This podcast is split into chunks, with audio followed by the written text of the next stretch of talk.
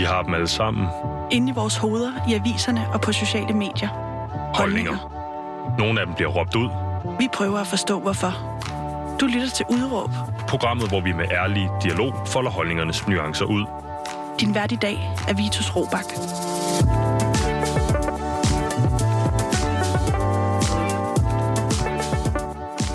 Goddag og velkommen til programmet Udråb her på Loud, som i dag skal handle om energi, klima og fremtiden. Men det skal så sandelig også handle om fossile brændstoffer, geopolitik og baltiske relationer. Alt sammen i lyset af et megaprojekt til 12 milliarder kroner.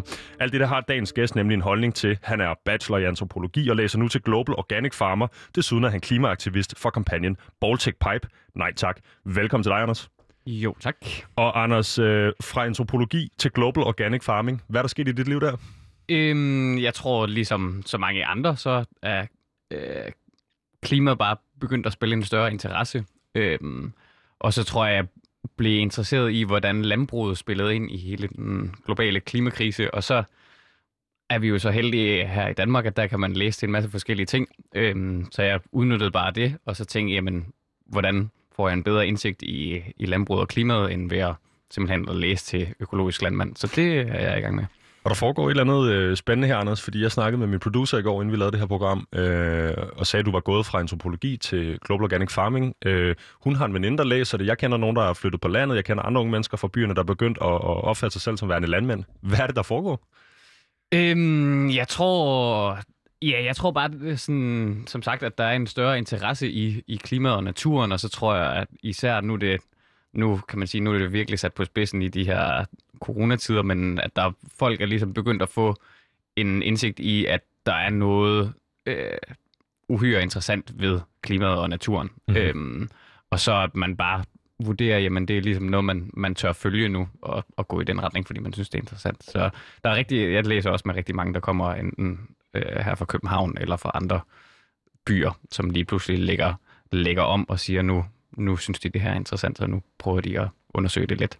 Og hvad er det, der driver dig? Altså jeg tænker på permakultur eller biodiversitet, eller simpelthen at redde verden. Altså, hvad er det, der driver dig? Hvor, hvor kommer motivationen fra? Øh, jamen, jeg tror, øh, den, startede, den startede med, som, øh, som sagt, at få en forståelse for, øh, hvordan landbruget spillede ind på klimakrisen. Altså, øh, både den produktion, vi har, øh, at vi producerer rigtig mange dyr, specielt i Danmark.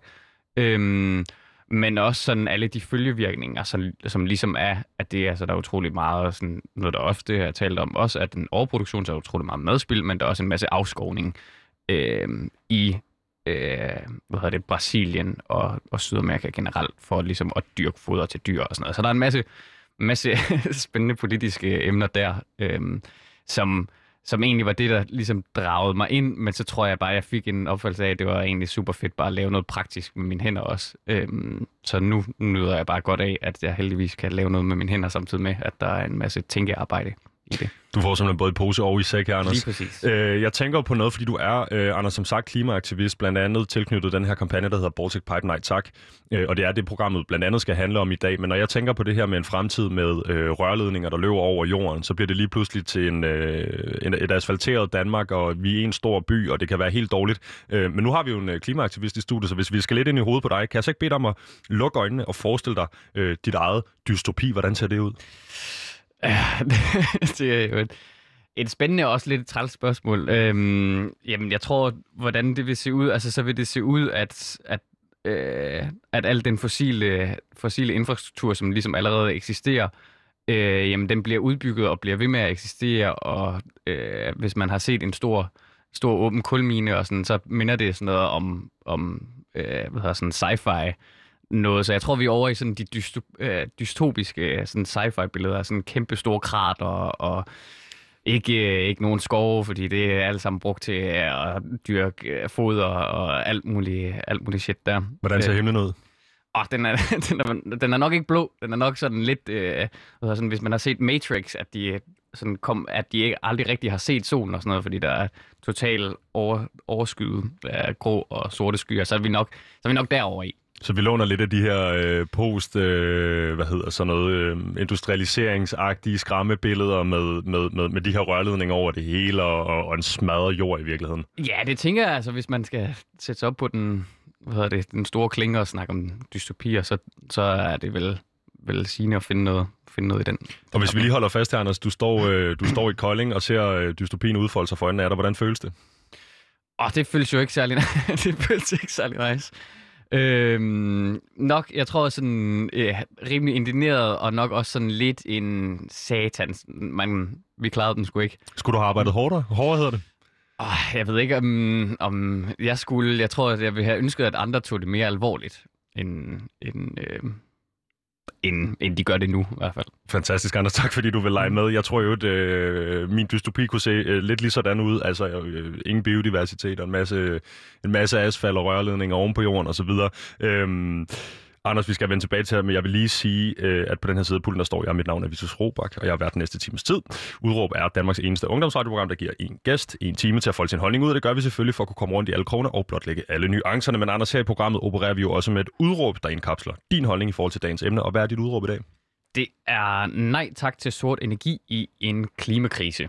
Nej tak til sort energi i en klimakrise. Jeg kan godt mærke, hvor det her det bærer lidt henad. Øhm, øh, og det er jo det, programmet skal handle om. Øh, hvad for en plads har sort energi i fremtiden, om nogen overhovedet, øh, og, og, og øh, om, om det her konkrete projekt, Baltic Pipe Project. Øh, for der er jo, Anders, blevet postet en masse penge i det her projekt, øh, så jeg kunne godt tænke mig at starte med at høre, øh, og jeg ved, jeg er lidt ondt mod dig i dag her de første fem minutter, men hvad er din brandtale for The Baltic Pipe Project? Hvorfor er det en super fed idé? øhm... Jamen, det er det vel, fordi det ligesom, øh, man får koblet nogle, nogle forskellige infrastrukturprojekter sammen, som, øh, som kan hjælpe, ja, hvad, kan hjælpe, øh, kan hjælpe klimaet, fordi man bruger, øh, bruger øh, naturgas frem for, frem for kul, tror jeg. Det er, hvis man tager den naive, eller vi er jo påstå, den naive læsning af det. Og hvad med geopolitikken? Er det ikke også godt der? Øh, jo, så får man vel Rusland ud af billedet, eller noget i den stil. Øhm, som jo sikkert også øh, er bare skide godt. det er svært for dig, kan jeg høre. ja, men det er i hvert fald ikke... Altså det, når man har brugt så meget tid på ligesom at pille det fra hinanden, så er det svært lige pludselig at sætte det sammen igen på den, fra den anden side. Ikke? Naturligvis, og jeg tror uh, herfra, Anders, der vil stoppe med at drille dig yderligere resten af det her program, men øhm, på det her uh, Baltic Pipe, uh, Pipe Projects uh, hjemmeside, Der er ordlyden sådan her. De skriver, It is important that the Baltic Pipe project is conducted with due respect for local communities and the natural environment. As it is, uh, as it is the case in all major infrastructure projects, the implementation of the Baltic Pipe project is contingent on the rigorous investigation of environmental conditions and the potential impact of the facility on the natural environment. Altså, rigorous investigation of environmental conditions, streng eller hård undersøgelse af de klimamæssige forhold. Anders, stemmer det her citat overens med din virkelighed? Nej, det gør det ikke. Jeg vil næsten sige, at hver eneste, hver eneste uh, statement i den sætning er rimelig meget forkert, mm-hmm. i mhm. hvert fald i forhold til, hvordan uh, vi læser det, og hvordan det, det er gået, gået om sig. Det lyder som sådan en buzzword fiesta.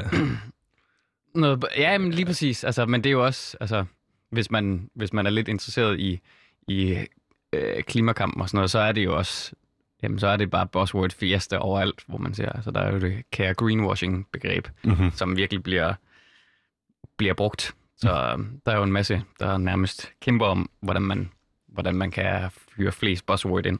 Det er det, jeg tænker, Anders, hvad hedder det, øh, vi skal øh, til i gang med programmet, skulle jeg til at sige. Vi skal, til at, øh, vi skal høre lidt om dig, hedder det. Og øh, vi har fået styr på, at du er øh, bachelor i antropologi. Correct. Nu læser du til, øh, hvad hedder det, øh, Global Organic Farmer. Og det vil sige, at der er altså sket et eller andet her på rejsen. Kan du ikke tage os med øh, fra, fra, øh, fra, de, fra de unge dage, skulle jeg til at sige, fra unge Anders i Kolding og, og, og, og til i dag? Hvad er det, der er sket i dit liv? Øhm, jamen, jeg tror, jeg har altid... Øh, jeg tror, jeg har altid øh, mere eller mindre gået op i, gået op i politik øh, og politisk aktivisme. Øh, og jeg tror meget starter nok omkring... Øh, hvad hedder sådan, omkring flygtningeaktivisme, så øh, i forbindelse med hele øh, Øh, flygtningestrøm og, og diverse og sådan noget antiracistisk aktivisme. Og så tror jeg, da jeg gik, eller sådan, så havde jeg jo selvfølgelig også hørt om klima, men det var mest i, hvad sådan, i naturvidenskab, timer, hvor man har set et eller andet billede af en jordklode, og så er der et drivhus ovenpå, og så er det ligesom drivhuseffekten. Øh, og der er ikke det store. Og så tror jeg, da jeg begyndte på, på universitetet øh, og læste antropologi, så fik jeg bare lidt en, en bredere, et bredere billede af det, og så begyndte jeg at øh, interessere mig meget for for klimaet, ligesom som sagt alle mulige andre. Øhm, og så tror jeg bare, at jeg altid har både synes det var nødvendigt, men også altid har synes det var spændende. Øhm, så derfor har jeg ligesom søgt, øh, søgt det ret meget, og prøvet at undersøge alle mulige forskellige ting om det. Og så er det jo så er det jo i hvert fald nemmere at bevæge sig i den retning, hvis man også synes, det er spændende og nødvendigt samtidig. Og er det, foregår det her altså som i Kolding, eller øh, rykker nej, du rundt? Nej, nej. Øh, jeg, øh, jeg flyttede til Aarhus øh, i 14, tror jeg, og begyndte min bachelor der. Øh, så, så, og så der har jeg ikke, altså så har jeg været i Kolding, men mest for alle mulige andre ting end, end, for, end for det her. Øh, så der har det meget været Aarhus, øh, hvor jeg ligesom læste, og så begyndte jeg jo på landbrugsuddannelsen, og der er ret meget praktik, så det har ligesom, så nu har jeg været en del i Norge, jeg skal også, hvis grænserne åbner op, så vi jo håber, så skal jeg også til Norge igen, Mhm. øh, at være stort set hele det her år og arbejde på en gård. Øh, så det er sådan, man flytter sig lidt rundt, og så er en masse venner herovre i København og sådan noget, så, så får man rejse lidt rundt på den måde. Der tegner sig et billede af sådan en øh, øh, aktivist først, og så emnet bagefter lidt. Du siger antiracisme. Øh, du siger, hvad sagde du til at starte med os? Jamen, der var det meget omkring flygtninge. Flygtninge, ja. Også, også fordi, at der er jo det kære Sønderjylland, de, der er folk med nogle interessante holdninger dernede også, så det er jo, var vi jo i hvert fald nogen, der synes det var lidt nødvendigt at vise en opposition til, at alle sønderjyder var ikke racister, eller noget i den stil, at man ligesom, vi var nogen, som rent faktisk var, var medmenneskelige, synes vi jo selv. Mhm. Er du aktivist først, og så Anders bagefter, eller hvordan? Oh, det tror jeg, jeg tror ikke rigtigt, man kan skelne det ad på den, på, på den måde. Altså, jeg, det hænger meget sammen. Altså, det er jo sådan et meget sådan identitetspolitisk spørgsmål, hvem, hvem man er. Altså, sådan, så jeg tror, det er jo meget, altså sådan, det er jo, hvem jeg er, så det giver ikke så meget mening at snakke om mig som kun værende aktivist, eller som værende ikke-aktivist. For, altså sådan, det er jo lidt spundet sammen. I forhold til det her øh, øh, Global Organic Farmer øh, noget, øh, er det det, der også tager dig til Holland og, og Tyskland, eller er det øh, dit arbejde som klimaaktivist? Altså, det var, det var øh, klimaaktivisme, øh, som, øh, som øh, ligesom har, har taget, der er sådan nogle store masseaktioner, der hedder Ende Gelände, som foregår i, i Tyskland, og dem har jeg været til en del gange, hvor man tager ned og blokerer nogle, nogle kulminer, øh, og så har jeg været i Holland og blokere nogle, nogle gasanlæg derovre. Okay, Øhm, jeg skal lige høre her en til ad gangen, fordi øh, i 2014... Budubup, jeg tror, jeg gik på universitet. Nej, jeg gik på, hvad hedder det, øh, HHX. mhm. Jeg havde travlt med mig selv og alt muligt andet. I mellemtiden så var du rundt omkring og blokere kulminer og øh, gasledninger. Hvordan fungerer det? Øh, tager man en bus derned, og så sætter man sig foran indgangen til en kulmine, eller kan du prøve at tage os lidt med ind i maskinrummet her? Ja, altså, ja, det er ikke meget galt. altså, der, der er sådan, det er jo et, når man først kommer ind i hele sådan noget politisk aktivisme, så er der jo ret mange folk, der er inde i det, så der er et stort netværk, øhm, og alle folk er jo interesseret i, at man ligesom hjælper hinanden. Øhm, og så er der nogen i, i Tyskland, som ligesom har, har startet de her øh, masse aktioner, hvor man inviterer folk ned fra, øh, primært fra, fra, fra forskellige steder i Europa, øhm, og så kommer man ned, og så er man der i en, det er lidt forskelligt, øh, sådan, men oftest en uges tid, hvor der så er det, der hedder en action camp. Så det er sådan lidt sådan klassisk Roskilde-stil, øh, hvor man ligesom bor i telte og sådan noget, og så er det bare alt sammen omhandlende øh, klimaaktivisme, og så specifikt med det formål, at man skal gøre et eller andet mod en, en bestemt, øh, i de her tilfælde som en, en kulmine. Øhm, Hvem, hvem er det, der tager afsted her? Du står stille her i en, øh, i, i, i, i, en, i en blå montering, skulle jeg til at sige, med, med, med blåt hår og ørering. øh, er der mange jakkesæt dernede? Lad mig spørge på den måde i stedet for. Mm, nej, det er der jo nok ikke. Altså sådan, det er jo nok, øh, altså sådan, det er jo folk, der ligesom går meget op i det her, men det er jo begyndt at blive en, øh, øh, jeg tror i starten var det ikke, var det ikke så, var det ikke så udbredt, så der var det jo også betydeligt, betydeligt færre folk og sådan meget den samme type mennesker, som ligesom interesserede sig for de her klimaspørgsmål og opfattede sig selv som klimaaktivisme, og så er det jo, nu er det jo ligesom blevet en, en meget øh, almen øh, ting at interessere sig for og, og gerne vil gøre noget ved, så nu er der også et, altså børnefamilier og alle mulige forskellige folk, så det er meget en divers øh, gruppe, som er dernede. Øhm, og det er det jo blevet, fordi det lige pludselig er blevet større og mere populært, og der er flere, der begynder at lægge, lægge mærke til det, og sådan, hvor i starten var det måske meget den samme type mennesker. Heldigvis. Altså ikke, at det var Ja. den samme type mennesker, men at Nej. det er blevet mere diverst jo. Ja, ja, lige præcis. Det er jo kun, det er jo kun dejligt. Det er jo virkelig meget nobelt, fordi der er nogle andre af os, mig selv inklusiv, der ikke rigtig får kæmpet den her kamp så meget. Jeg prøver i mit virke som radiovært øh, at invitere jer indenfor, når jeg ser jer, men øhm, det er sådan rimelig beskeden, tænker jeg. Øh, Jeg har ikke været nede øh, på øh, og udsat mig selv for noget som helst. Kan du lige hurtigt tage os med ind i, øh, ind i hovedet på dig selv, når man sidder foran en, en, en, kulmine? Altså, de der ser jo fuldstændig sindssyge ud, de der miner. Det ligner jo, apropos vores dystopi fra starten af programmet. Nu, altså, øh, uh, jeg får næsten lyst til at græde mig en lille klimatår, fordi det er simpelthen bare det, det, det, destruering af jorden. Ja. Så, sæt, så sætter I jer...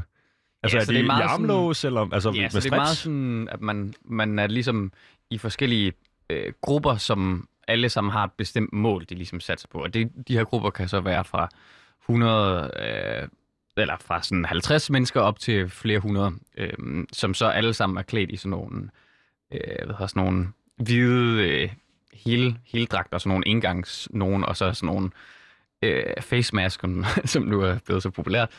Øhm, og så vader man simpelthen bare ned mod de her forskellige miner, og så ofte så står der jo noget politi og nogle forskellige folk, der siger, at I må ikke komme ind, og så er det meget, altså enten så vader man ligesom igennem de her politilinjer ved at bare udnytte, at man har mange mennesker, så de ligesom ikke kan stoppe en, eller også at prøve sådan at løbe fra dem sådan omkring. Øhm, så det kan godt se sådan meget komisk ud lige pludselig. Øhm, og så er det sådan, at på grund af sikkerhedsforanstaltninger, så må de ligesom ikke arbejde, når der er mennesker dernede. Øhm, så man løber ned i egentlig sådan et, et stort hul, og så er man bare dernede. Øhm, og så det i kraft af, at man er der, så kan de ligesom ikke arbejde. Og så er der så nogen, som er tilfreds med at være der, og så er der nogen, som vil klatre op på de her maskiner og sådan noget. Så det er sådan lidt, lidt forskelligt. Øhm, Jeg tænker på, altså øh, det her det er jo øh, mangel på det danske ord, construction sites, altså øh, mm-hmm. steder, hvor man gerne må have en øh, hardhat på, nu skal jeg styre mig, en øh, hjelm på hedder det. Øhm, er det ikke pisse farligt at bevæge sig rundt? Altså, nu siger du, nogen, der klatrer op på maskineriet. Øh, nogen, der nøjes med måske at, at, at, at, at være til stede på den måde, som du siger, så kan de altså ikke få lov at fortsætte deres arbejde.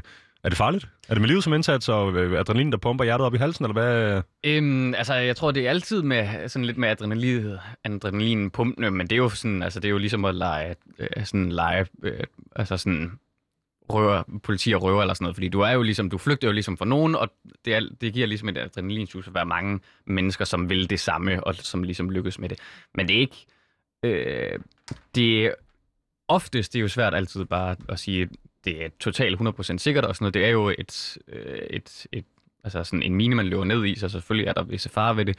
Men det er jo sådan, at de har altid sikkerhed som, som det højeste, så du udnytter ligesom det, at de altid skal have sikkerheden i top. Så du udnytter det ved at, at selv at gå ind, fordi så før det kan nå at blive farligt, så, så lukker de ligesom ned for det.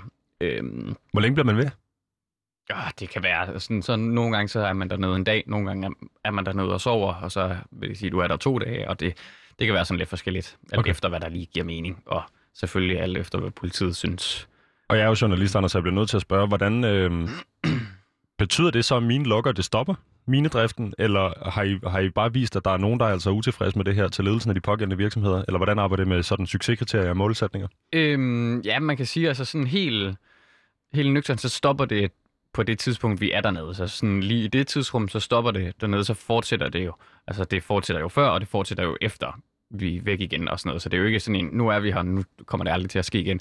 Men det er jo meget, altså det er jo en rimelig solid statement at sige, og det er jo også meget af det, øh, der ligesom har styret øh, klimapolitikken i, i Tyskland. Øh, at, ligesom, at det er ligesom med til at vise de her statements, at der er en hel masse mennesker, som ikke er interesseret i at støtte en fortsat brug af kul øh, miner. Så det, så det er jo noget, der ligesom skal ses, at helt, helt nøgternt, så stopper det i det tidsrum. Man er der ingen, men det har også en effekt på længere sigt, som er den her mere statement. Helt sikkert. Anders, øh, nu bliver jeg simpelthen så nysgerrig på det der, for jeg synes, det er så fedt. Det er jo Mhm. øh, rigtig aktivisme, så at sige. Ikke at jeg skal være dommer for, hvad der er rigtig aktivisme i øvrigt, men øh, vi skal til at, at, at, at snakke konkret om øh, kampagnen øh, Baltic Pipe, Pipe hedder det, nej tak. Øh, sådan, øh, jeg vil ikke sige kort, men hvad er det, kampagnen handler om? Øhm, kampagnen handler om øh, at samle den, øh, den brede modstand, der er mod den her gasrørledning, som hedder Baltic Pipeline, som bliver bygget lige i øjeblikket øh, tværs over Danmark og skal fragte norsk gas til Polen. Norsk fossil gas til Polen. Øhm, og så er kampagnen ligesom en platform, hvor at alle de her forskellige former for modstand, de ligesom samles og, og spredes ud. Så, der er, så kampagnen består af både lokale, som ligesom, fordi der er en, øh, en større ekspropriering, som foregår på grund af det her, altså hvor, hvor nogens private grund bliver, bliver beslaglagt for at lægge over til, det her, til den her gasrørledning. Øhm, så der er en masse lokale med indover, som, som er utilfredse med det her. Så er der en masse som mig, som er sådan klimaaktivister, som ikke er direkte øh, personligt berørt af det, og så alle folk ligesom imellem øh, der. Så, der. så det er sådan øh, også en stor divers gruppe, som har til formål at fokusere modstanden mod det her projekt. Og hvorfor kampagnestruktur, ikke organisationsstruktur, eller foreningsstruktur for den sags skyld? Øhm, jamen, fordi at vi ligesom... Øh, vi ligesom gerne vil vise, at der ikke er... Altså, det ligger meget i den måde, vi ligesom gør det her på, at alle skal have, øh, have mulighed for at udtrykke den modstand, som de gerne, som de gerne vil. Øhm, og både sådan helt lavpraktisk, så virker det sådan lidt hu, øh, så klinger det sådan lidt hul, hvis vi skulle være nogen, som sad i en storby og fortalte lokale, hvordan de skal opføre sig over for den her øh, rørlinje, som vi ikke øh, personligt bliver berørt af. Øh, og den anden vej rundt også, at det vil også være mærkeligt, hvis der var nogle lokale, som sagde sådan, hey, som sådan hijackede en masse folk til at komme ind. Så det er ligesom en mulighed for at få, for at få det totalt flat og få en masse forskellige stemmer ind over. Øh, og give mulighed for, at folk kan ligesom udtrykke deres modstand på den måde, de finder, de finder bedst. Og Anders, jeg er jo en hund for det her fladstruktur. Mm-hmm. Jeg, kan, jeg kan virkelig godt lide det. Øh, kan du lige fortælle mig, hvordan I arbejder med fladstruktur i Baltic Pipe Night, tak? Jamen det gør vi ved, at, øh, at vi både, altså sådan, at vi har ligesom øh, en mødeform, som er meget centreret omkring områder, så det vil sige, at der ligesom er en, en form for gruppering her i København, og så er der en form for gruppering øh, i Odense, og så er der en form for gruppering i, i Aarhus og nogle forskellige steder, som ligesom møder, øh, som mødes en gang imellem og planlægger, hvordan de ligesom skal lave modstand over for det her. Og der er så også nogle lokale, som så også mødes. Og sådan, så det, så det er meget sådan egentlig lavpraktisk, at hvis der er nogen, der gerne vil lave noget, så, så mødes man egentlig bare og snakker om, hvad der giver mest mening, og det har både sådan været helt som sådan nogle øh, direkte civil, ulydigheds, civil ulydighedsaktioner, men også borgerforslag, og der har også været læserbreve og alt muligt forskelligt. Så det er sådan en måde både at låne kræfter på, men samtidig også at få en masse øh, inspiration ind og støtte hinanden på den måde. Og hvem organiserer? Er der en eller anden form for øh, en udvalgsgruppe, eller er der en grund til, at du står her i dag, og ikke en anden fra kampagnen? Øhm, der er ikke nogen, altså der er ikke nogen sådan en top-down ledelse, hvor der er nogen, der siger, at det her det skal foregå, og det er mig, der skal snakke her i dag. Det er simpelthen, øh, I var så flinke at kontakte os, og så snakkede vi bare om, hvem havde mest lyst til det her, hvem kunne. Det er jo også en helt lavpraktisk ting, og, og hvordan det ligesom skulle foregå, og så øh, blev det bare mig. Det kunne lige så godt have været alle mulige andre. Så jeg får, jeg får ikke dig til at pege på en lederskikkelse i den her organisation? Nej, ikke rigtigt. Altså, der er jo, det er jo sådan meget populært at sige, at det er sådan, de her strukturer er sådan lederløse, men de er egentlig, altså, jeg opfatter det i hvert fald som mere sådan lederfulde, øh, eller sådan, at der er rigtig mange ledere frem for, at der ingen ledere er, fordi så virker det som sådan en negativ ting, at der er sådan en vakuum. Og fungerer det for jer?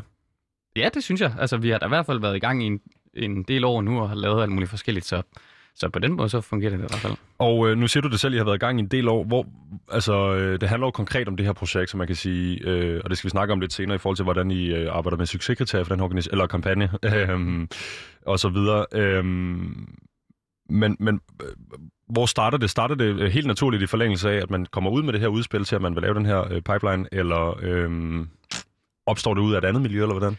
Øhm, altså det, jeg tror lige den her specifikt den her kampagne opstod ud af, at, øh, at der var nogen, som interesserede sig for energipolitik, og det er jo meget sådan, de her år, så er det blevet meget tydeligt, at øh, energipolitik er ligesom klimapolitik. Øhm, så de flugter meget hinanden. Så der er folk, som ligesom følger med i det her, og så så, at der lige pludselig var ved at blive lavet det her projekt, og det var øh, der var nogle borgermøder rundt omkring og nogle høringer, og så var der nogen, som tog kontakt til nogle andre og sådan lidt word of mouth noget, og så var vi nogle stykker, som, som mødtes og snakkede om, okay, hvad giver mening at gøre mod det her projekt, fordi vi var enige om, at det her projekt var en rigtig dårlig idé, og så var vi sådan, okay, hvordan gør vi mest muligt mod det her? Øhm, og så snakkede vi en, i lidt længere tid om, at jamen, der var både nogle lokale, og der var, øh, vi var nogen, som havde lavet det her klimaaktivisme, som jeg lavede før, og, sådan, og hvordan man ligesom får kombineret de her ting. Øhm, Og så endte det med, at vi lavede et, et, et åbent møde her i Folkets Hus i København i efteråret 19, tror jeg det var, øhm, hvor vi holdt et oplæg omkring først og fremmest, hvad er det her projekt, fordi der er ikke rigtig nogen, der, der kender til det. Øhm, så hvad det er, og hvorfor vi synes, det er en dårlig idé, og hvor, øh, hvordan så stillede vi ligesom også et, øh, eller lagde et forslag frem til, sådan, det her synes vi kunne give mening at gøre. Øhm, men så lå det lidt op til, til de folk, som var der, øh, om, jamen, at det er noget, folk er interesseret i, fordi at vi fra starten af var meget sådan, at vi vil ikke tage patent på, hvordan det her det skal foregå. Altså, vi, vi er bare nogen, der har formidlet det her projekt, det foregår. Vi synes, det er nødvendigt at gøre modstand mod det. Mm-hmm. Øhm, og var du med fra starten? Øh, ja, jeg var med til at holde det der møde. Og øh, nu siger du efteråret 19, Folkets Hus i København. ja. Nu står vi øh, det tidlige forår. Nej, hvad er det? Senvinteren ja. 2021. Hvad er der sket? Hvad er status? Øh, jamen, status er, at øh, de er jo desværre i gang med at bygge det. Øh, så de, øh, fordi det ligesom skal foregå tværs over hele landet, så bygger de flere steder på samme tid. Så de er sådan lidt, lidt øh, forskellige steder. Så de bygger nogle rørledninger, rørledninger på Fyn og her på Sjælland, og en kompressorstation nede ved Faxe Ladeplads. Skal vi tage og dem? Øhm, ja, altså det, det, det synes vi jo. Øhm, det er jo det synes vi jo i hvert fald er relevant. Det kommer jo an på, hvordan du ligesom definerer smadre, vil jeg sige. Øhm, skærbrænder. En skærbrænder. Gang i den civile ulydighed. Ja. Altså, jeg tænker, vi skal, vi skal komme ind på, øh, og det, det er det, vi er på vej til, øh, vi så at sige forspillet til den her øh, samtale om, hvor åndssvagt det her projekt i virkeligheden er, Anders. Mm-hmm. Øh, der røg min journalistiske integritet ud af røven der, men hvad var det? Øh, øh, jeg tænker, øh, en af værktøjerne i værktøjskassen for øh, klimaaktivister og aktivister i øvrigt er jo civil ulydighed. Hvor langt, hvor, altså, hvor langt vil man gå? Øh, du siger, den skal gå hen over hele landet, det vil sige, den hæfter på et eller andet sted på Sydsland, ikke sandt? Den hæfter på øh, en allerede eksisterende gasrørledning ude i Vesterhavet, som går fra Norge til Tyskland. Ja, så det er okay, Vestforlandet for den vej rundt. Ja, og så går den ligesom, så løber den, så kobler den på den rørledning, og så løber den ind til Esbjerg, og så løber den ligesom tværs over Jylland, og så nedenom øh, ved, ved Lillebælt, og så tværs over Fyn, og så over Storbælt, og så fra øh, sådan Korsør, sådan lidt, hvad hedder det, sydøstligt, øh, ned til Faxe Ladeplads, hvor der så er en kompressorstation, som, øh, som ændrer den her øh, fossilgas til den, så kan løbe under under vandet til Polen. Og grund til, at jeg foreslår en skærbrænder det her, det er jo fordi, Anders, at du er i gang med at beskrive step 1 til vores dystopi fra starten af programmet, altså mm. de her øh, oven på land liggende rørledninger, som ligger og smadrer igennem landskabet. Det ser forfærdeligt ud. Der er ikke nogen, der kan lide det. Men hvis de er i gang med at bygge et projekt, de selv mener, der står færdigt i oktober 2022, mm-hmm. så er der vel ikke så meget andet at gøre? Eller kan vi blive ved? Kan vi lave radio om det og snakke om det og holde flere møder i Folkets Hus, eller skal vi til at købe skærbrænder? Øh, jamen, jeg vil jo sige, at det ene udelukker ikke det andet. Øhm, og det er jo også lidt det, der er, er pointen med selve kampagnen, at det ligesom er en, en samling af alle de her forskellige former for modstand. Så, så vi vil jo gerne have, at alle får mulighed for at kunne vise modstand på den måde, som de, som de synes mest giver mening. Øhm, og det har jo både resulteret i øh, sådan civil ulydigheds øh, aktioner, hvor der ligesom er nogen, der har låst sig fast til maskineriet øh, og blokeret forskellige ting, men også øh, dem, som ikke helt er villige til at gå så langt, eller ikke helt finder det trygt at gå så langt, har ligesom også kunne vise deres øh, form for modstand. Så det er jo det, at vi vil ligesom ikke lave sådan en ekstrem, hvor det er sådan, okay, det her det er bare hardcore radicals, som, som laver vilde ting, men at det ligesom, fordi at vi jo ligesom mener, at det er et projekt, som vedrører alle, så derfor så skal alle ligesom også have mulighed for at vise modstand mod det. Mm-hmm. Jeg ved ikke, hvad jeg skal sige i forhold til, at jeg har stået og sagt i radioen, at vi skal opfordre til at udlægge den der. Men det er selvfølgelig enten, altså det, det er enten det, for sjov, jeg, eller jeg sagde, jeg mente det ikke i virkeligheden eller et eller andet, men nu fik vi snakket det om det, op, Anders. op til lytteren at vurdere. Øh, lige præcis. Jeg kommer altså ikke til at stå der selv, men jeg vil gerne modtage billeder og videoer, hvis I gør, og invitere tilbage i mhm. studiet. Øh, Anders, øh, det, det er grunden, til at spørge på den her måde, fordi jeg gerne vil høre dig øh, fortælle mig om, om, om altså, succeskriterierne for jeres kampagne her. Mm-hmm. Øh, er det kun en succes, hvis I får det stoppet fuldstændig, eller kan man... Altså, hvad fanden kan man gøre? Altså, det er jo sådan, ligesom med alle mulige andre ting, så er det kompliceret. så det er jo, det er jo så nemt øh, at sige, at øh, sådan, der er forskellige mål øh, i det. Altså, et mål er helt at få lukket det her projekt ned. Øh, ligesom at der, og det kan man, der er måske nogen, som øh, er lidt mere øh, negativt indstillet, som siger sådan, det kan man ikke, og bla bla bla, det kan ikke lade sig gøre, og, sådan, og der kan jeg så øh, henvise til, at lignende projekter er blevet lukket ned blandt andet en, en LNG-terminal i, i Sverige, og et lignende gasrørsledningsprojekt, der skulle gå fra Frankrig til, til Spanien, er også blevet stoppet selv, da det var i gang med at blive bygget. To tredjedel, tror jeg, det var, der blev bygget. Øhm, så det er ligesom en, en ting at få stoppet det her, så en anden ting er ligesom at sørge for, at det ikke kan komme til at ske igen. Øhm, og der vil vi jo gerne have haft det sådan, at den logiske sans, der sagde sådan, okay, udby- udbyggelse af fossil infrastruktur i en tid, hvor vi ligesom skal udfase det, det kommer nok ikke til at ske, men det kan vi jo så se, at det, det, det, det er sket, så derfor vil vi gerne sørge for, at det ikke sker igen. Øhm, og samtidig så vil vi ligesom gerne drage folk til ansvar, der ligesom laver det her, øhm, både for øh, hvad det, de lokale skyld, som ligesom føler, at de, øh, de føler sig overhørt, og der, og der er ikke rigtig nogen, som gider at lytte til dem. Øhm, så der er ligesom alle de her forskellige, øh, forskellige delmål og forskellige... Men det overordnede mål må ligesom være at få stoppet den. Det er ligesom det, der er hele, hele humlen. Bestemt. Øhm, Anders, hvor langt er du villig til at gå, hvis de gennemfører? Åh, det ved jeg ikke. Det er, jo, det, er, det er jo sådan lidt svært bare at komme med sådan en... Sådan det her, og så øh, ikke længere. Eller sådan. Det er jo svært at sige. Det er jo, jeg tænker, det kommer meget af konteksten. Øhm, så det, er jo, det må man ligesom se, øh, hvad der ligesom giver mening på et, på et bestemt tidspunkt at gøre. Mm-hmm. Jeg vil sige, hvis man sidder derude og lytter med, så lytter man til Anders Berndt øh, og mig, Vitus Robak, her på programmet Udråb på øh, Loud. Og vi skal, hvad hedder det, øh, videre til de konkrete modargumenter, Anders, mod mm-hmm. øh, det her projekt. Øh, I har jo øh, en hjemmeside, øh, man kan øh, følge med på. Øh, der står de her informationer, der, der er links ud til, øh, til, til, til mere viden, mere info, øh, men vi øh, vil allerhelst høre det fra dig. Jeg kunne godt tænke mig at, at, at, at starte helt fra toppen, Anders. Øh, hvad er for dig det mest åndssvage ved det her projekt? Øhm, det helt overordnede er, at det er, øh, som udråbet også siger, at det ligesom er sort energi i en tid, hvor at, øh, hvor at alle alle mennesker og forskere og alle forskellige eksperter siger, at det skal vi ligesom udfase i stedet for at udbygge.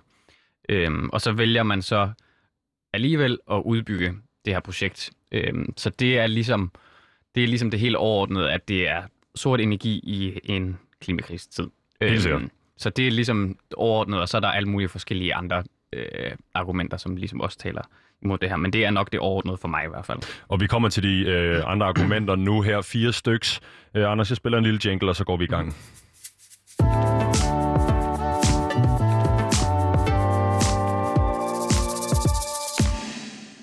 Nej tak, kampagnens fire hovedpunkter. Punkt nummer et, Anders, klimaet. Mm-hmm. Hvorfor er det en dårlig idé i forhold til klimaet? Det er det, fordi at øh, på trods af, at det hedder naturgas, så er det fossil gas. Så det vil sige, at det er fossil energi øh, i, som sagt, øh, som nævnt før, jinglen, i en tid, hvor, hvor at vi skal udfase det her. Så det er en rigtig, rigtig dårlig idé at blive ved med at, at øh, brænde energi af, som, er, som forværrer klimakrisen, frem for at omlægge til grøn energi, som hjælper os i den rigtige retning. Er det det? Jeg, det... jeg tænker blandt andet også, hvis man gennemfører den her, så, så siger jeg selv, at det er et brud på Paris-aftalen. Nå, jamen der, det er jo så alle sådan, de forskellige ting, der, som arbejder ind under, hvorfor det er en dårlig idé. Jeg vil høre det hele. Jamen, du vil høre det hele. Jamen, det er jo en rigtig dårlig idé, altså både sådan helt øh, fra dansk side, fordi man ligesom siger, at vi vil, vi vil øh, i 2030 vil vi ligesom reducere med 70 procent. Øhm, og det er ligesom, og vi hele tiden snakker om, at vi er et grønt forgangsland, øhm, men at man så laver de her projekt, projekt samtidig. Og det er ligesom, det er jo ikke, altså, alle er ligesom ude at sige, at det står ret gralt til, og vi virkelig skal ændre øh, vores, øh, vores energiinfrastruktur og vores livsstil for at nå øh, Paris-aftalen. Og så man så laver det her, det klinger så lidt hul, og det viser jo så, at man måske ikke øh, er oprigtig interesseret i at nå det. Øh, eller man i hvert fald, man, man kæmper ikke så hårdt, som man, som man egentlig kunne, i stedet for at så sige, at vi vil gerne hjælpe Polen med et, øh, med et energiprojekt, men vi så gør det som øh, vedvarende energi. Det er den vej, vi vil gå, i stedet for at sige sådan helt sikkert, at vi laver mere sort energi. Mm-hmm. Det er jo også et projekt til 12 milliarder kroner. Det er fuldstændig rigtigt. Så, det, så det, det koster jo også rigtig mange penge. Øh, og det skal vi nok komme ned i det med økonomi, men jeg tænker, mm-hmm. et projekt til 12 milliarder kroner, der skal stå færdigt i oktober 2022, mm-hmm. Der kører på fossile brændstoffer, når vi har en øh, Paris-aftale, der siger 70% reduktion frem mod 2030 mm-hmm. og i øvrigt et øh, mål om at være fossilfri 2050. Ja. Øhm, har man så tænkt, at den her skulle stå der i øh, 8 år, og så må den være en del af de 30 procents udledning, og så skal den stå der i 28 år, for vi skal lukke den alligevel, og hvorfor skal vi bruge 12 milliarder på det? Altså, jeg, jeg står i virkeligheden og bliver en lille smule indineret herover over de der 12 milliarder kroner, som jo er noget, der har været rammeskrig over, øh, at, at, øh, hvad hedder det, minkavlerne skal have. Altså, det er et kæmpe stort beløb, man snakker om, at vi skal, skal betale af. Jeg tror jo, det minkavlerbeløbet er meget større, men det er noget, øh, du og jeg i min generation, øh, producer Pauline, skal betale af på i vores fremtid, fordi regeringen har klokket i det. Det her, det virker som om, man klokket i det med fuldt overlæg. Jamen, det er jo også vores, vores læsning af det, at det er sådan, altså det er rigtig, rigtig mange penge, øh, som, som man ikke rigtig har haft noget at skulle sige om. Altså det er, det er et kæmpestort, øh, sådan helt, helt fysisk kæmpestort projekt, fordi det ligesom går tværs over landet, men det er også økonomisk et kæmpestort øh, projekt.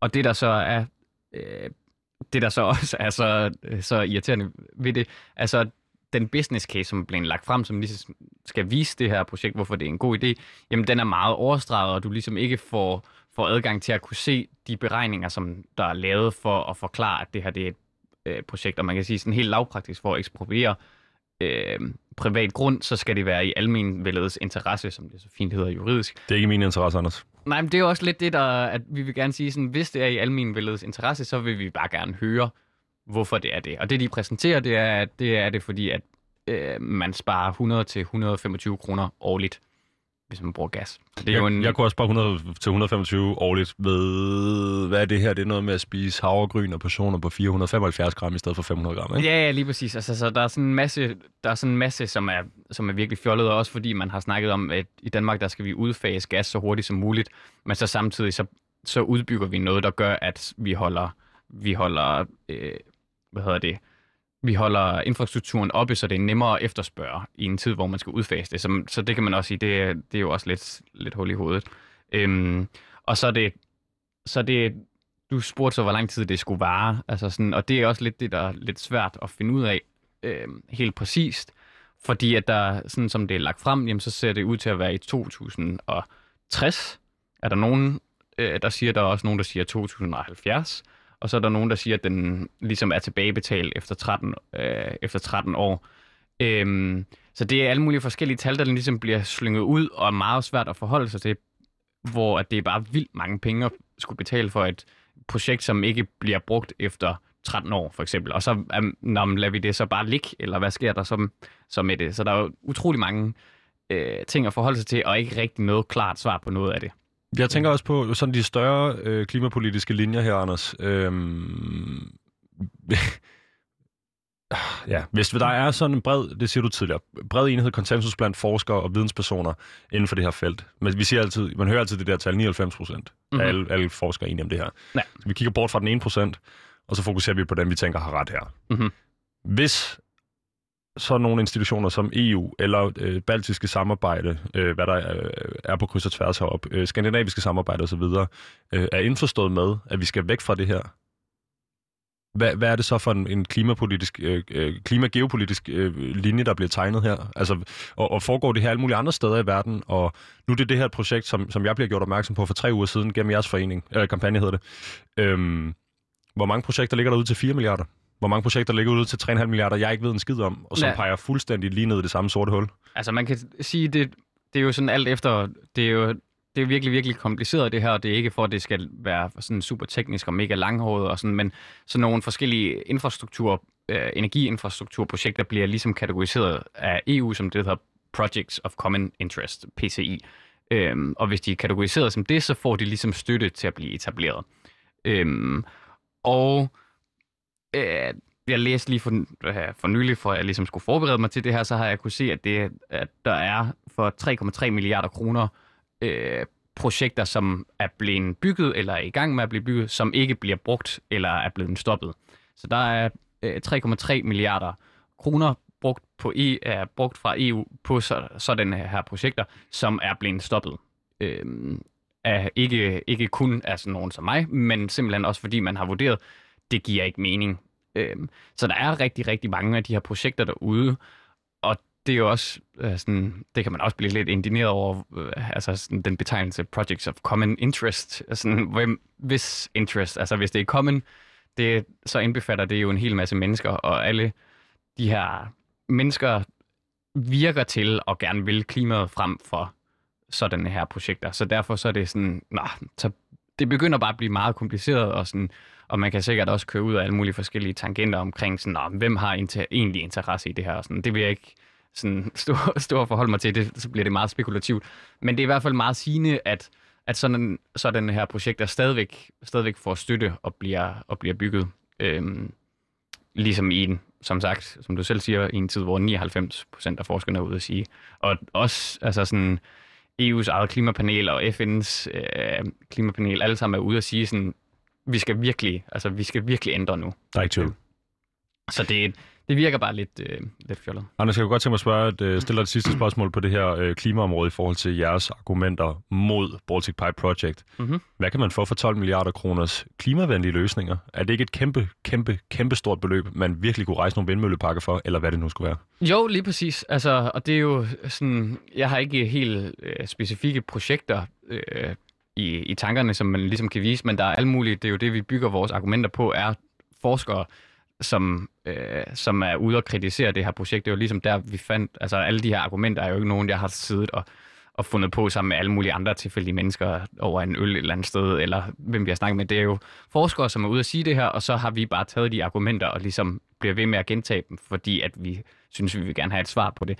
Og der er forskere ude, i, øh, som forskere i øh, energiinfrastruktur, som er ude og sige, at det er hul i hovedet at lave alle de her projekter i en, øh, i en tid, hvor hvor vi ligesom skal lave grøn energi frem for. Og der, og øh, jeg tror for en måned siden var Ørsted også ude og sige, at de har lige øh, lavet to kæmpe havvindmølleprojekter sammen med Polen. Altså sådan, så, så der er interesse fra Polens side også om at lave de her ting, så det er bare meget sådan, jamen, øh, man bliver sådan lidt træt, når det, når det er sådan, jamen alle forskere er ude og sige sådan, hey, vi kan godt lave grønne projekter med Polen, og det er den vej, vi burde gå at man så stadigvæk er ude og sige sådan, ja, det kan vi måske ikke alligevel. Hvor det er sådan, jo, vi kan, alle siger det. Det er sådan, sådan hvorfor, hvorfor ikke bare undersøge det i det mindste?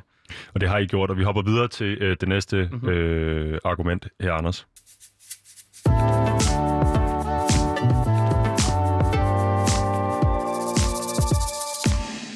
For Anders, det skal nemlig handle om økonomien bag det her projekt. Et andet, øh, en anden anke, I har, øh, når det kommer til Baltic Pipeline Project. Øhm, hvad er det, øh, argumentet øh, fra det økonomiske perspektiv er imod det her? Jamen det er, at øh, som, du, som du nævner, så koster det rigtig mange penge, og det øh, deles Polen og øh, danskerne om, og fra dansk side, så vil det koste 7-8 milliarder kroner at lave.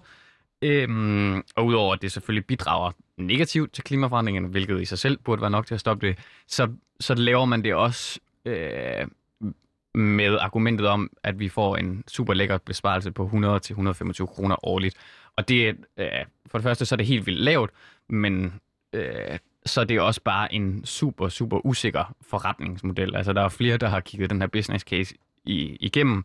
Folk, som er meget bedre til det end mig, øh, som er ude at sige, for det første, så er den virkelig forvirrende, og for det andet, så er det en helt vild snæver forretningsmodel. Altså, der må virkelig ikke ske noget som helst, for at den her gevinst, som man, som man kalder det, at den, den ryger ud af vinduet. Øhm, og plus, så er det også en, en, øh, en økonomisk rentemodel, som er lavet på status quo, så det vil sige, at den er ikke lavet på, at Polen ændrer deres energi. Så det vil sige, hvis de, øh, hvis de øh, gør det gode, og ligesom siger, okay, vi vil klimaet, så derfor så øh, fokuserer vi mere på vedvarende energi, så falder den ligesom fra hinanden, den her. Og hvis de så gør det dårligt og siger sådan, jamen vi vil gerne øh, det her projekt, så falder klimaet ligesom fra hinanden. Så det er sådan, der er to, der, der er ikke rigtig noget, noget fedt scenarie i det her. Øhm, så skal lige forstå, Anders, øh, den her gevinst, du taler om på de her 120-125 kroner om ja. måneden, dansken kan spare. Ja.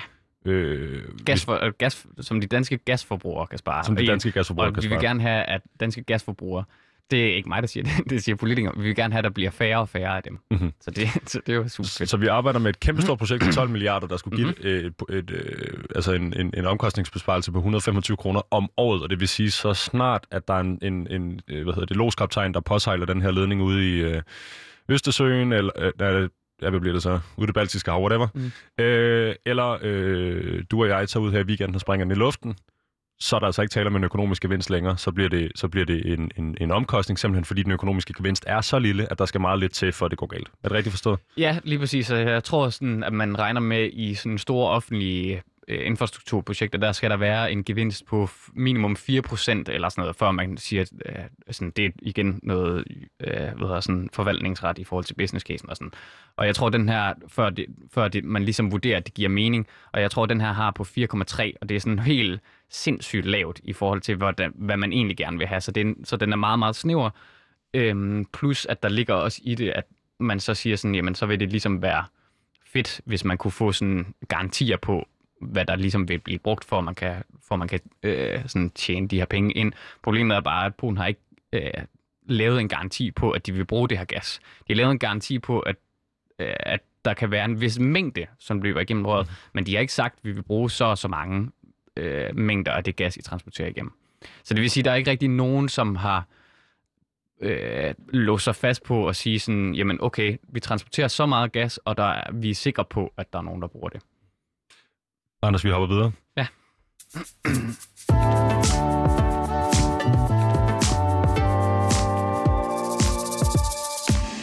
Jeg elsker at lege med lyd, Anders. Vi er kommet til punkt nummer tre på jeres, øh, jeg skulle til at sige, anklageliste mod Baltic Pipe Project. Det hedder De Lokale. Mhm. Hvad der taler om. Og Yep. øh, inden du bruger ordet ekspropriering igen, så får det lige forklaret for mig, lytteren. Ja, øh, så ekspropriering er, at øh, man vurderer, at der er ligesom et projekt, som skal laves af staten, øh, og for at man kan lave det projekt, så bliver man nødt til at øh, få noget jord fra en privat. Så det vil sige, hvis jeg har en have, så vurderer staten, jamen at vi har et projekt, der bliver nødt til at løbe igennem den her have. Og så fordi, at de ligesom ikke kan lave det på min jord, så bliver de nødt nødt til at få den her jord. Så det vil sige, at de, øh, de tager min jord. Så det er det at ekspropriere. Så de tager noget af, af, af min jord for at kunne så i det her tilfælde bygge en gasrørledning på det. Og Anders, det gør de jo, kommer, kommer de blandt andet til at gøre i Kolding, så vidt jeg forstår, ikke sandt? Øh, jo, sådan lige, det løber lige syd om Kolding. Ja. Syd om Kolding. Og du er selv fra Kolding. Ja. Så vi er jo et, et, et, et sted her, hvor det kunne påvirke øh, familierelationer, omgangskreds, whatever, fra der, hvor du kommer fra. Er det noget, folk synes er sjovt, det her? Fordi de plejer jo også at få en lille, en lille pose penge ved siden af, hvis ikke jeg tager fejl.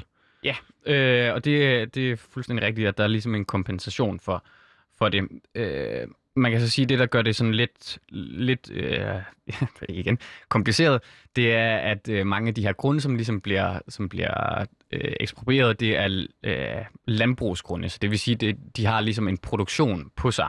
Og så skal der vurderes, hvad er den her produktion, for at vi kan betale tabt omkostning. Øh, og det, så skal der ligesom udregnes, hvad er den umiddelbare tabte omkostning, og hvad er fremtidig øh, tabt omkostning.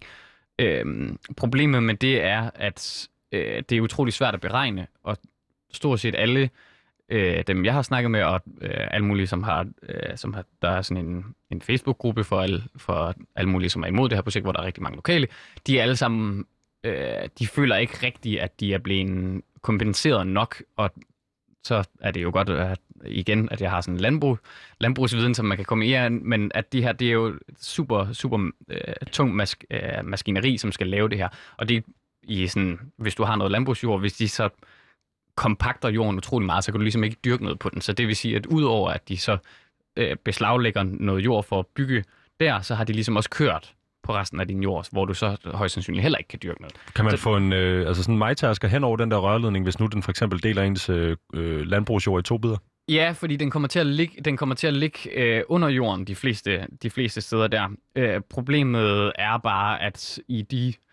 Øh, der hvor den ligesom ligger, at der kommer højst sandsynligt ikke til at kunne øh, blive dyrket noget, så du kan godt prøve at dyrke noget, men fordi jorden er så kompakt, så kan de her planter ikke leve, så det vil sige, at du får egentlig et bælte løbende igennem din jord, hvor, hvor du så ikke kan dyrke noget, og så, kan- så har de ligesom prøvet at lave en eller anden kompensation for det, men der er blandt andet en masse lodsejere, som er gået sammen med en advokat og har sagsøgt staten, fordi at de ikke føler, at det er retmæssigt den kompensation, og så har de også sagsøgt på grund af argumentet om almenvældet. Altså, at det simpelthen ikke er godt nok.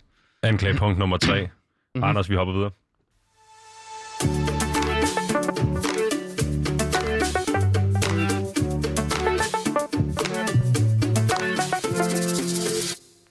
Og Anders, det sidste anklagepunkt mod Baltic Pipeline handler om demokratiet. Hvorfor er det et anklagepunkt? Hvad er det, der går galt her? Øh, jamen, der går det galt, at, øh, som vi også har berørt øh, tidligere, at det er et kæmpe, kæmpe stort projekt, øh, både økonomisk og rent fysisk, og der er simpelthen ikke nogen debat omkring det. Øhm, og så samtidig så, at øh, det hænger lidt sammen med øh, de lokale, som nævnt for tidligere, at de heller ikke rigtig er blevet hørt. Altså de øh, har fået en, da det ligesom er blevet øh, præsenteret, har de fået en kryptisk besked i deres e-boks, hvor som, at den ikke rigtig har øh, kunne beskrive, altså man har ikke rigtig kunne tyde, hvad er det egentlig, den her besked, den siger.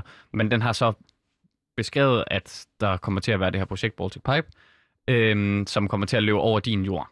Øh, og det må du ligesom affinde finde dig med. Øh, og så Det har er der ikke været nogle... demokratisk, Anders. Nej, men det er jo det. Og så har der ligesom været nogle forskellige, så fordi når man ligesom laver sådan noget her, så skal man holde en masse høringer og borgermøder og sådan noget. Men øh, jeg har været til nogle af de møder, og nogle af dem, øh, jeg har snakket med, er også alle sammen øh, af den overbevisning, at det har ligesom ikke været et, et møde, hvor at ens kritik er blevet hørt. Det har været meget, at man har præsenteret det her projekt, og så er det ligesom deal with it. At det kommer til at ske det her, og du kan ikke gøre noget. Øhm, og det ved jeg ikke, hvor, hvor demokratisk jeg ligesom vil sige, det er, at man ikke kan få lov til at diskutere øh, så kæmpestort et projekt, og specielt når der er så mange øh, hundredvis af, af lodsejere, som bliver berørt, og deres jord skal eksproprieres. Øhm, og det kan man, som sagt igen, kun ud fra argumentet om almenvældets interesse. Men hvis ikke man kan få lov til at vide, hvad er almenvældets interesse i det her projekt, så ved jeg ikke, hvor demokratisk det umiddelbart er. Øhm, så det mener vi jo er et, er et kæmpe, kæmpe stort problem, øh, at man laver så stort et projekt, man snakker ikke om det, og når man så endelig stiller sig lidt kritisk over for det, så får man så ikke argumentet at vide, hvorfor at det skal laves.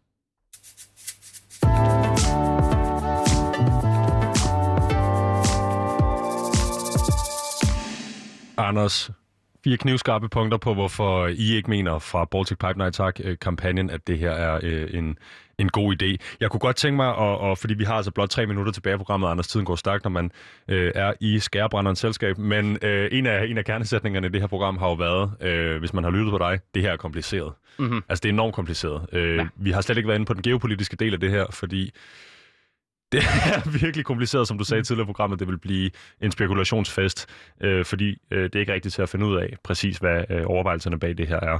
Øhm, og vi skal nødt stå at blive konspiratoriske i, i øvrigt. Men Anders, øh, hvad skal der ske nu? Øh, jamen, der skal ske det, at vi ligesom fortsætter det, vi, det, vi, det, vi hele tiden har gjort, så vi fortsætter ligesom modstanden øh, mod projektet. Øh, nu har det været sådan lidt et, man kan sige, nu har det været lidt et stille over det forgangne år på grund af ydre omstændigheder. Øh, den kære coronavirus Mhm. har gjort, at det har været lidt sværere, men at vi fortsætter, øh, det har ligesom resulteret i, at der har været utrolig mange online aktioner, ligesom alt andet er blevet online, så er diverse aktionsformer også blevet det. Øhm, men her i løbet af foråret bliver der, bliver der blandt andet snakket om at lave nogle forskellige ting. Så Hvis man sidder derude og tænker, åh, okay, de... Øh, de, er- de er ligeglade med demokratiet, de er ligeglade med klimaet, de er ligeglade med økonomien og alt muligt andet, og man måske har fået vækket sin indre klimaaktivist en lille smule. Skal man så følge dig på Instagram, eller skal man finde jeres kampagnes hjemmeside, eller hvad kan man gøre for, øh, for at aktivere sig selv her? man skal i hvert fald ikke følge mig på Instagram, fordi det, det, det kan man ikke. Så, så det er så meget nemt. øh, vi har en Facebook, øh, en Facebook-side, som simpelthen bare hedder Baltic Pipe Nej Tak, øh, som er en Facebook-side, hvor vi ligesom deler alt muligt. Så er der også en øh, Facebook-gruppe, som hedder Baltic Pipe øh, i DK, øh, som er blandt andet, øh, blandt andet os, men også alle mulige andre lokale, som er inde, hvor der bliver delt om alt muligt. Øh, og det er umiddelbart de to bedste steder. Øh, og så hvis man gerne vil være en, en del af det og hjælpe, hjælpe til, så skal man bare skrive til os på Facebook, så har vi, og det er alt efter, det er overalt i landet. Om man er i Aarhus, på Fyn, eller her i København, eller i Syddanmark, så kan man bare skrive. Der er en masse mennesker, som laver noget. Er der andre øh, sådan nogle øh, klimaaktivistiske organisationer, der på en eller anden måde løfter jeres sag, eller øh, får delt jeres snakket om jeres bredt ordet? Øhm, ja, altså vi har arbejdet meget, der er jo meget sådan overlap i klimaaktivisme, så der er blandt andet Extinction Rebellion, som der også har været med, med inde over, øhm, og der har også, øh, jeg tror også den, på et eller andet tidspunkt, den grønne studenterbevægelse snakket lidt om det, de har ikke været helt vildt, øh, helt vildt meget med indover.